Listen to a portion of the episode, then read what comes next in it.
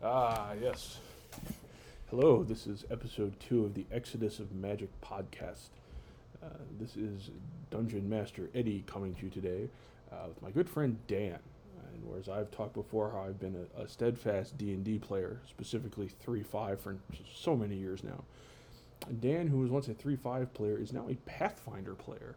And if memory serves, like Pathfinder 2nd Edition currently. Yes, uh, we started playing the Pathfinder First Edition probably about the second year it was out. Um, switched to uh, Pathfinder with my own uh, group and we played for I don't know was that would be what 20, 2012 I want to say. We played for six or seven years and then about two years ago after I moved I started with a new group and we started playing second edition. All right. So I guess with the question being, after having played D and D for however long, um, what prompted you to take a look at a different system? Uh, well, part of it was the, the change from when three point, when uh, I guess when uh, Wizards went and launched their fourth edition. We tried fourth edition for I don't know, three four months and came to the conclusion it just wasn't wasn't fun. I know it was, maybe that's not the right way to put it, but it's more of a. It was very radically different what we've been playing before, and having had my previous experience with RPGs being D and D three point five, it's like Hmm. okay, and then Pathfinder came out, and their first edition was essentially, I mean, they nicknamed it, you know, D and D three point seven five. It was essentially the taking the three point five rules, part of the open game licensing, and essentially condensing some of the things that to make it more straightforward, and then building upon that to add more. I've I've originally heard, and it, it's a sentiment I share, that when it came to fourth edition, uh, a, a common refrain was it, it can be a good system, but it wasn't D and D. Like it, it honestly felt like it was built to try to bring some of the MMO players back to the table. Yeah, I would I would agree with that. That was a very common conclu- conclusion for people who played D and D, and then you know three point five, and then you try fourth edition. It's like it's not D and D. I mean, it's it's a. I, I guess in hindsight now, uh, you know, now that fifth edition is out and Pathfinder's moved on to their second edition, looking back, it's it was a fine game. It just wasn't what people expected for D and D, and and I think it was that kind of reaction to okay, we're going to try to grab people who weren't playing D and D and bring them in with something that more resembles what they might see in a in a computer game or a, a video game type format where you get lots of cool things you can do and and, how it's set up. like I, again then looking at pathfinder the next question because there, there there seemed to be a, like a, a three-way split when fourth edition came out either you decided it's the new edition so we're just going to go all in you have people like me who like i have the i have the full 3.5 library not counting anything world specific like forgotten realms or eberron or whatnot um, so i can just i can nothing says i can't keep playing this uh, and then you had the people who then went to Pathfinder. So, like, if you take fourth edition out of the equation, you have the I could stay on 3.5 or I could go play Pathfinder. What prompted a push to go try a new system? I think it was. I think a big part of it Mhm. was the new content that was offered, and I, and for Paizo, um, what differentiates them from Wizards of the Coast is that they're they're why they do it. You know, being a privately held company versus being part of a publicly traded corporation. That it's not about trying to sell you the rule book and get every nickel and dime out of you by buying rule books. Mhm. It's for them and supplements. It's about we're going to. I mean, they put their their rules online for free. You you don't you do not have to buy a single book to play either of their systems, first or 2nd Mhm. edition.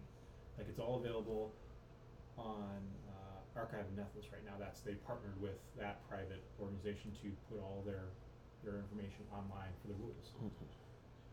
They want people to have the rules in their hand. They, they sometimes they criticize them about the humble bundle and you know oh it's discounting the value of their product. It's like no, mm-hmm. they're getting more people to try because it's five bucks. Okay, if I really want a copy of it, I can get it for a, a PDF for five bucks mm-hmm. for the core rules.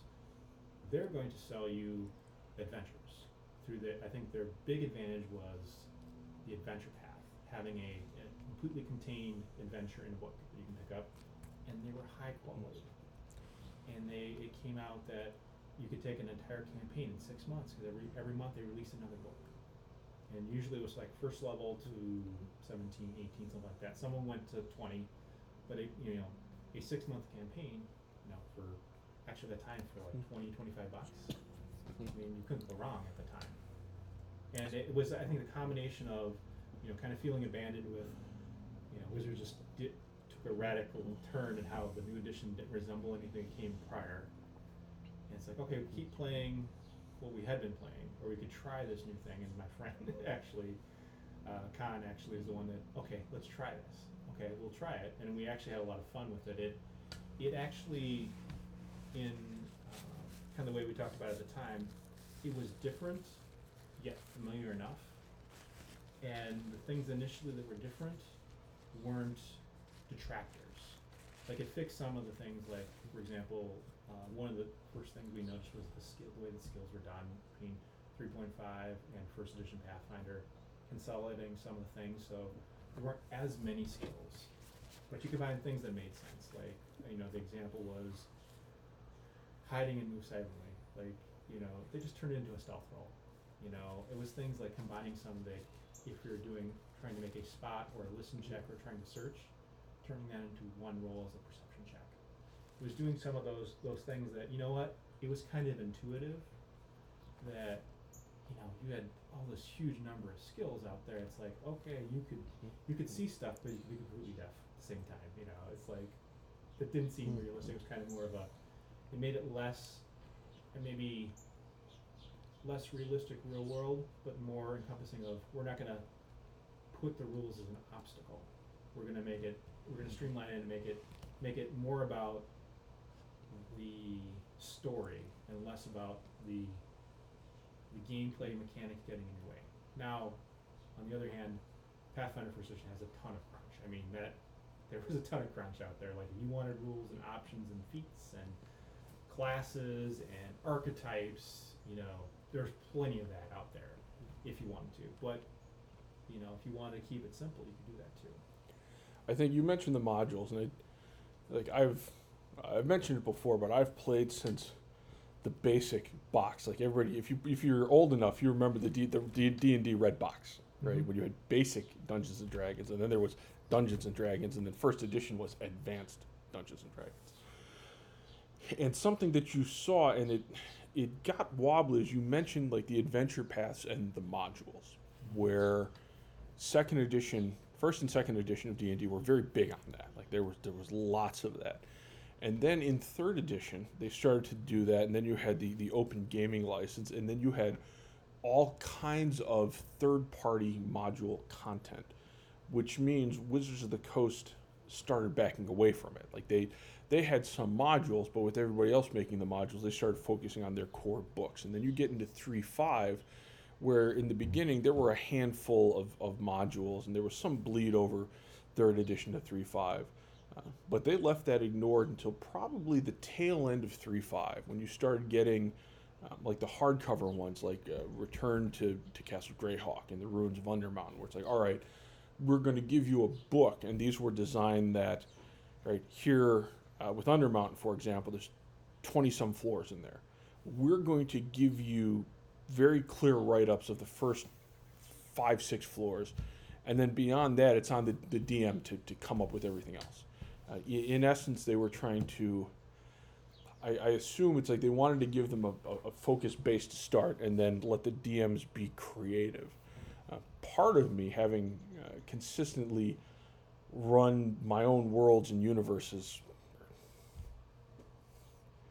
25 years um, I also understand how much work goes into all of that. So I, I wonder, especially with the adventure paths, if that made it easier to to have a DM, right? If they don't, if, if all the prep work is already done, like it's it's a great example. The hardest thing to find in, in football is quarterback. The hardest thing to find in baseball is your star pitcher, right? You like if you're a fielder, they can with a little training they can bounce you around the infield. Uh, but with with any gaming group, you know everybody wants to play. Finding somebody who's going to run the group. Uh, right, one they they have to be willing, and that already is very rare. But then you need to make it easy enough for them to be able to run a game.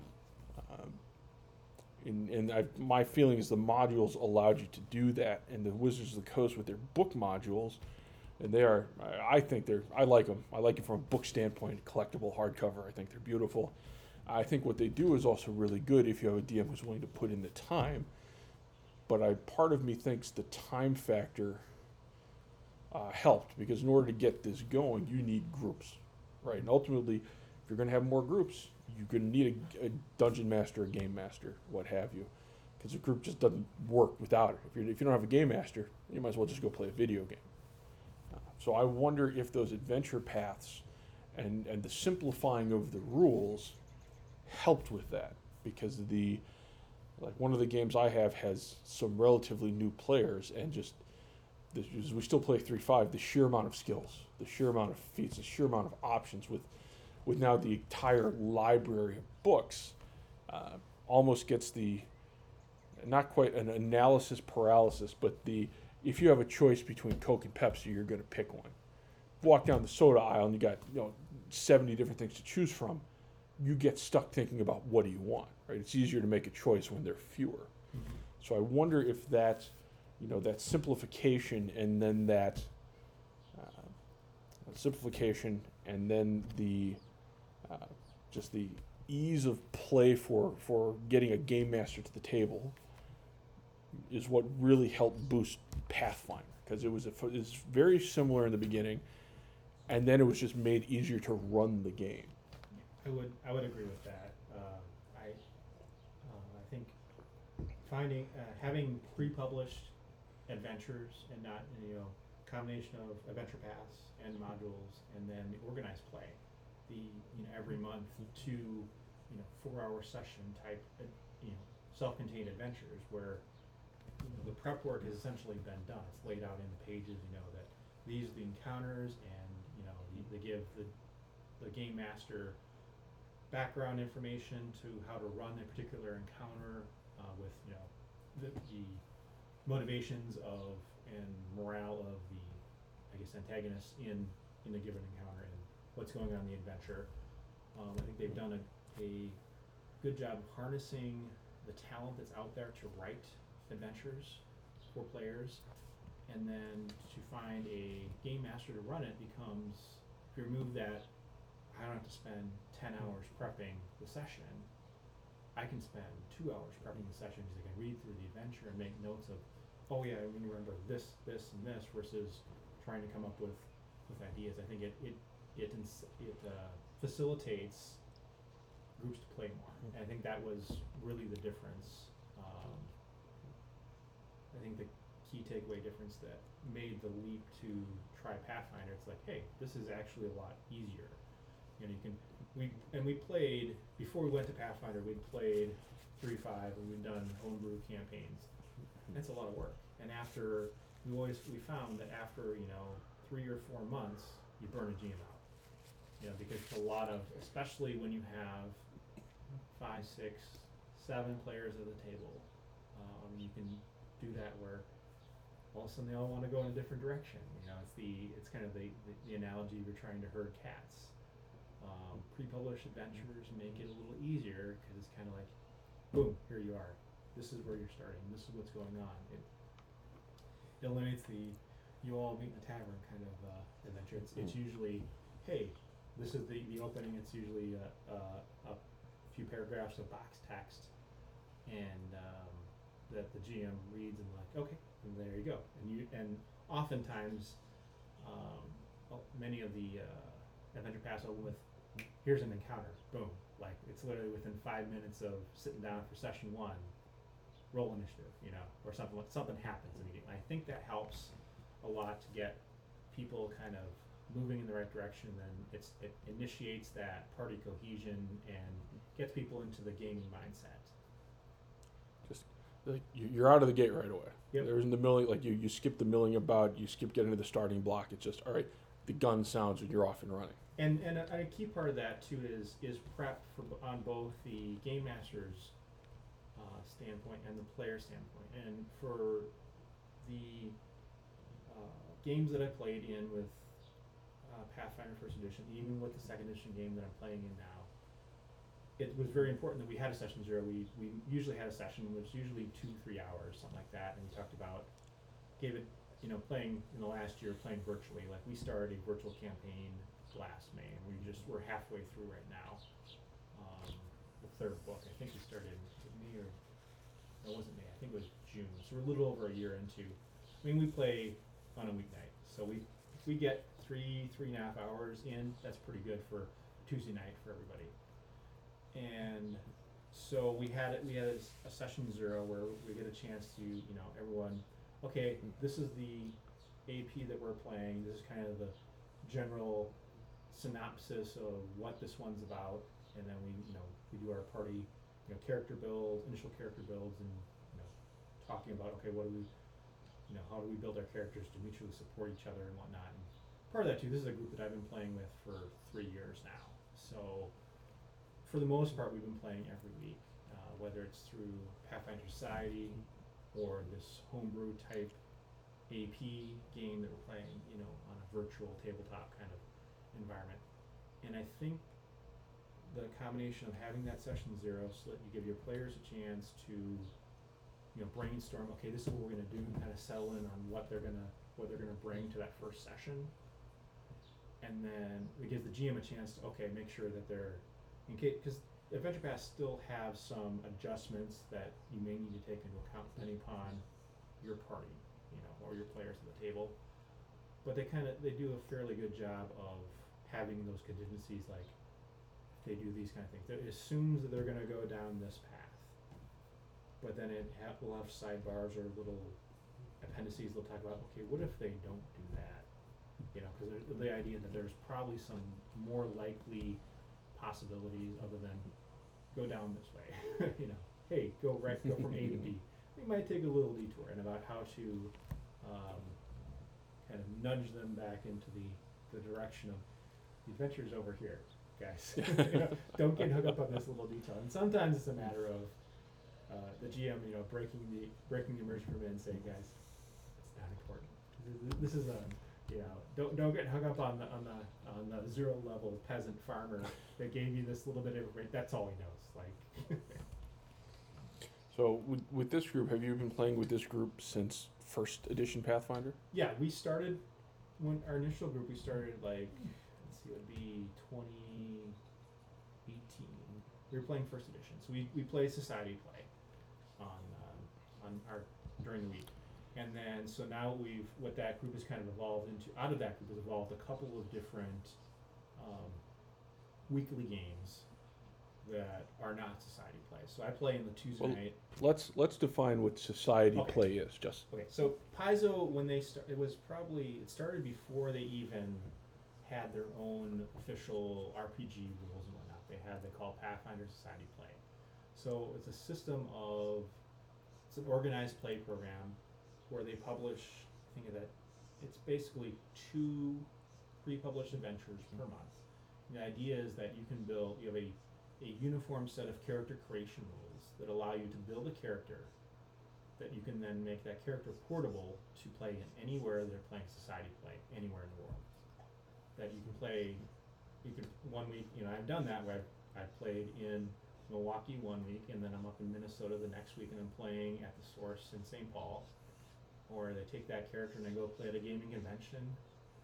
And it, it kind of, it makes the campaign about your individual character and not about your group that you're part of. So essentially, your character, it, it's, it's almost, I, without having played like MMOs, it's almost like when you go on a raid, I guess, where, oh, you're going to be paired with these other players, with these characters for that raid. It's almost kind of like that, where you're playing your character as a part of a bigger campaign world, and the way they had it divided up, each season they had season-wide goals, and their seasons ran from Gen Con to Gen Con. And then, you know, throughout the year, they release adventures that tie into that theme and the goals that you're that this, the society is trying to accomplish. And it evolved over time. I mean, it, it's, I mean, if you looked at first edition versus, sorry, fir- season one versus season ten, it's dramatically different how it was uh, executed. That they learned over time as they found things that people liked, they did more of that. And people did things that Mhm. people weren't doing or didn't really like, they stopped doing those things. And it evolved over time with things like factions, where you're everyone's a member of the Pathfinder Society, but there's factions within the Pathfinder Society that have their own goals. Now they all kind of support the main goals, but they have aspects of things that they are more in tune to be. It's more important to them than other factions might be. So, anyway, so we played society play, and that's actually where the I think a lot of my experience with first edition Pathfinder was through society play. Um, so I started within, let's see, we 2000. I was just 13. Actually, I was 2013, 2012. I started playing society play, and within about a year, became a venture officer, which is what Paizo calls their local organizers. And they organized for about two years, local local local games uh, in the Milwaukee area, until I moved away and I passed the mantle to another organizer. Mhm. And what that set up is that you learn a lot about the system when you run it every week. And you learn even more when you run for new people every week. Mm. It's definitely, I I would say that I grew tremendously as a game master by, you know, that there's the, having the, having the pre-published adventure is one thing, but then learning how to read people, how to react to your players in real time, like what they're doing and what, you know, why they, why they're playing and what they're trying to do. It, uh, it helps you grow as a, as a, both a game master and a player and get better appreciation. I became more appreciative of when, you know, when I got to play, man, I got to play, and I was like, okay, I'm not going to do these things that aggravate me as a game master. I'm not going to do them as a player, because you learn you, you know, six months of running every week. You learn pretty quickly the things that you don't like. the now you'd mentioned like it was, as, as you learned about this from uh, Pathfinders. Um, you've just been talking about it for like Organized play. organized play. Um, you know, something like their D and D at one point did something with their living Greyhawk that was very similar, but they, as you moved on, like the world would uh, adapt to what players in the different regions were doing. Um, but you'd mentioned you, you'd met these people, uh, your gaming group, doing this organized play in Pathfinder First Edition. What prompted you to look at uh, their second edition? Because I assume you had you, you knew the rules, you had you know the books. Uh, what prompted the jump to give second edition a try, considering the history of um, Dungeons and Dragons? I would say from second edition on, first to second edition, there was a you know, it wasn't. I don't view it as a, a cash grab. There were, you know, as, as the first advanced Dungeons and Dragons, there were clear power issues that they tried to remedy going into second edition. Though one can make the argument they the pendulum swung too far in the other direction. Uh, but then third edition, in fairness, was something net new when Wizards bought it. I can't fault that. But then to come out with three five is like, all right, we made all these mistakes. Instead of errata, we're just going to redo all the books and then fourth edition, you know, kind of felt like a cash grab as well. I but going into fifth, I cannot, I, I can't fault them for that after fourth. Um, I with that kind of history, now granted, Paizo being a different company, what what was the impetus, knowing the history of how editions evolved in other gaming systems, to give Pathfinder Second Edition a shot? So I think uh, Pathfinder First Edition, the ending, the coming to a close of that, I think parallels what happened with the third edition, 3.5 edition of uh, Dungeons and Dragons. It had been out for a decade. Ten years is a long time for a particular edition of a modern tabletop role-playing game. Uh, I mean, I mean, at that point, you know, like you have many, almost everything that's in print for 3.5. I'm a similar way with Pathfinder First Edition. I have m- almost all of the relevant hardcover rule books, and so I think the Paizo had made the decision that we're going to move to a new edition, cause after ten years, uh, from a rule standpoint, I think there was a, it, it started to become inaccessible or, sorry, less accessible to new players. And combination of that, and then you have a million different options, where do you start? You get, you're just, you can drown new players in choices. So it's just like the, the choice paralysis that we talked about earlier. Yep. And then potentially, you know, you just you you run out of history per se. That you're the, the barrier to entry uh, becomes harder to make uh, like experienced players and new players because the new players trying to figure things out, and then you have you know the experience the experienced players showing up as like Ethan Hunter, John Wick, or you know uh, Merlin or whatnot, and and then the, the new players just feel. Um, maybe a little short in the shorts in comparison. Like I, I, think it was a combination of those. I think um, with our group had a fairly large percentage of experienced players that have been playing for six or more years with First Edition, and being that we were initially a group playing organized play, and one of the, the caveats with organized play is that you can only play an adventure once with any one character. With some exceptions, there are some adventures that are replayable, but you have to play with a different character each time. And we kind of like it was the kind of a decision of okay, the second edition's coming out. We continue to play first edition for about six months or so, um, and then we just like okay, we're going to try the second edition. It became it was kind of that perfect timing of we played most everyone had played the first edition material. There wasn't a lot that we could put a, an adventure on the schedule and everyone could play it because there weren't a lot of things left that everyone could play. Hmm. And then we had quite a few new players come in that had, that had only played they'd never played Pathfinder before. They only played sporadically or a little bit, so they could play anything that was an organized play pretty much. But again, I think the starting with the new edition made it put everybody in, back into the same uh, boat, so to speak. That everyone now, okay, we'll try the new edition, and everyone's starting from squares square one. So more experienced players don't have this rules knowledge advantage. They can leverage their experience playing RPGs, but everyone's going to learn the rules together. And I, I think that was it was kind of one of those perfect timing things where these things all kind of happened at the same time and it made sense. We made the leap to second edition. We still play first edition, but we'll play modules that people haven't played or an AP that someone hasn't played. But as far as like organized play, we've moved to a playing second edition because that's the current material that's coming out, so everyone can play. All right, now we talked about how you started off in in D and D and made it to Pathfinder. Were your fellow players the same thing? Did they start with Pathfinder? Did they come over from D and D? Um, so my current group, it's probably, I would say half had not played either. That was their, they, or sorry, they played Pathfinder like less than a year. And then they moved in, we moved into second edition.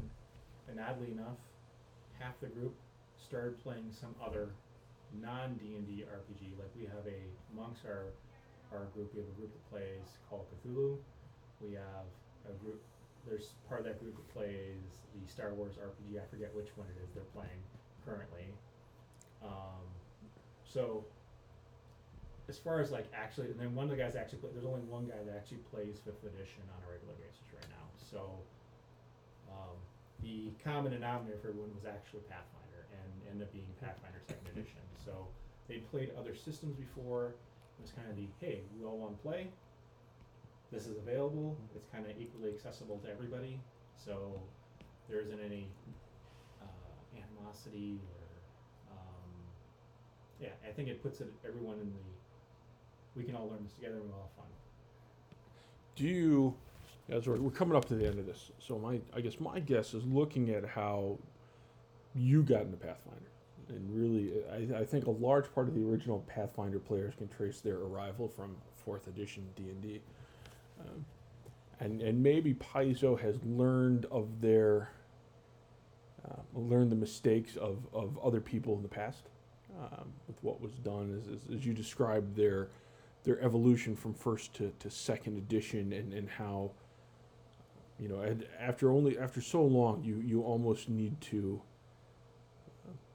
uh, reshuffle the deck a little bit just to make it uh, easier for the new players to show up. Because ultimately these these games we, we love them. They are put out by businesses. Businesses need to make money and and your your money is tied to new players right? This was true of collectible card games. This is true of role playing games. This is true of online MMOs. At some point, you still need new people coming in. So you have to refresh things from time to time. On the off chance that Paizo pulls a D&D 4th edition, what do you think your group would do then? Like as, as your closing thought, let's say they they soil the bed and you look at this and like this this isn't this isn't Pathfinder. Where would you guys go from there? Um, I think with our, well, it's probably not likely. Like we're playing second edition Mhm. right now, and we're actually having a lot of fun doing it. So maybe if that's you know six, seven, eight years from now, and they their third edition becomes something of a turd, I guess. and I think with knowing our the group that I play with, I think what would be matter we we look to see what's out there, and all honesty, I think there would be based upon the other games that this group plays, we'd probably go to Call of Cthulhu, Call of Cthulhu, or Star Wars RPG, or some other non D and D system. I think likelihood to go to back to D and D is probably small, but then again, there could be a sixth edition or seventh edition D and D by that point. Who knows what that'll bring? Um, it, it's a group that we've. This particular group is a group that the system isn't the key. It's playing together and having fun. And we found a system that facilitates those two things for us. Awesome. All right. Well, I'd like to thank you for taking the time to discuss this. This is episode two. We're talking about systems and additions and uh, the evolution of, of gaming over time. Uh, once again, this is episode two of the Exodus of Magic podcast. This is Dungeon Master Eddie saying good night.